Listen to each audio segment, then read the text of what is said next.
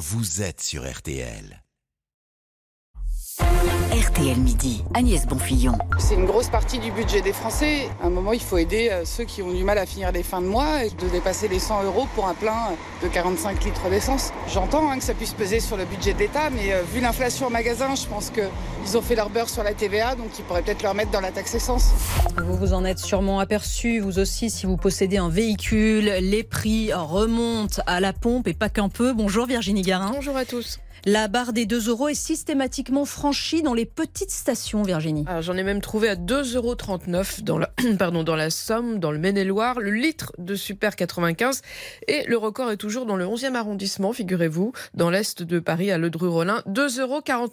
Alors après, les stations plus grandes font des économies d'échelle et là, la moyenne reste à, à 1,92 euros pour le samplot, 1,85 euros pour le gasoil. On n'est pas encore au pic de mai 2022 après le début de la guerre en Ukraine. Là, le litre coûte une quinzaine de centimes de plus, mais la barre des 2 euros est de plus en plus franchie, sauf dans les stations totales, puisque le pétrolier a décidé jusqu'à la fin de l'année de plafonner ses carburants à 1,99€. Alors concrètement, Virginie, comment expliquer cette nouvelle hausse? Alors le prix du pétrole à nouveau à la hausse, 88 dollars, 10 de plus qu'il y a un mois. Alors un rappel, le baril il était à 32 dollars il y a seulement 3 ans, en mai 2020.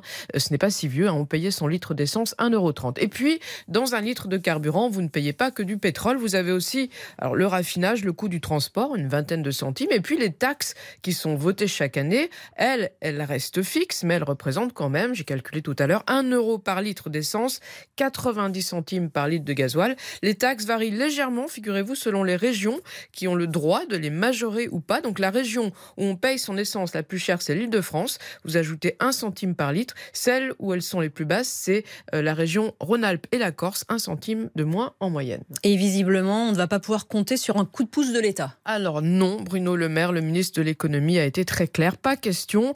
Un coup de pouce à la pompe de 15 à 20 centimes d'euros euh, le litre, comme l'a demandé d'ailleurs Xavier Bertrand, le président de la région euh, Hauts-de-France. C'est 12 milliards d'euros. La dette française est déjà suffisamment impressionnante. Écoutez donc la réponse de Bruno Le Maire, euh, le ministre de l'économie, interrogé par nos confrères de BFM avant-hier. Je pense que ce n'est pas une décision responsable, surtout à un moment où nous continuons à payer une partie de la facture des Français en matière d'électricité. Je rappelle que le bouclier tarifaire sur l'électricité va coûter plus de 30 milliards d'euros en 2023. On n'a tous qu'un seul budget, il me semble. Et puis, il y a une autre raison. Dans dix jours, le gouvernement va annoncer un grand plan de lutte contre le réchauffement du climat. Chaque secteur va devoir faire des économies. Les transports vont devoir réduire euh, leurs émissions de 30% en six ans. Donc, le gouvernement veut être cohérent. Plus question de subventionner les énergies fossiles, donc l'essence. On ne peut pas expliquer que le réchauffement climatique s'accélère, qu'il y a des incendies partout, qu'il y a des phénomènes d'inondation qui euh, pénalisent des millions de nos compatriotes et que dans le même temps,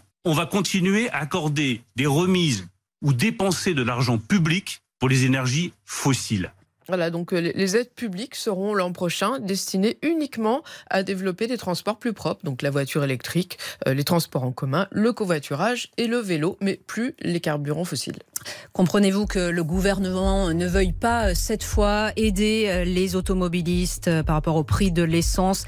N'hésitez pas à intervenir sur ce sujet pour témoigner. Un seul numéro, le 3210. Vous discuterez à partir de 13h avec Éric Brunet, dont les auditeurs ont la parole. Virginie Garin, restez avec moi, euh, est-ce que vous avez des, petits trucs pour euh, ne jamais euh, être prise au dépourvu quand il s'agit de, cuisiner le soir? Est-ce que vous avez toujours des idées? Ah, faire des petits restes. Bah, je regarde. À vous, c'est des restes, d'accord. J'essaie de trouver, d'inventer des restes, voilà. Mais écoutez, pour éviter le burn-out, en tout cas, parce que visiblement certaines ou certains frôlent le burn-out en cuisine, une chef est là et nous donne toutes ses astuces dans un instant. À tout de suite sur RTL. Agnès Bonfillon. RTL Midi.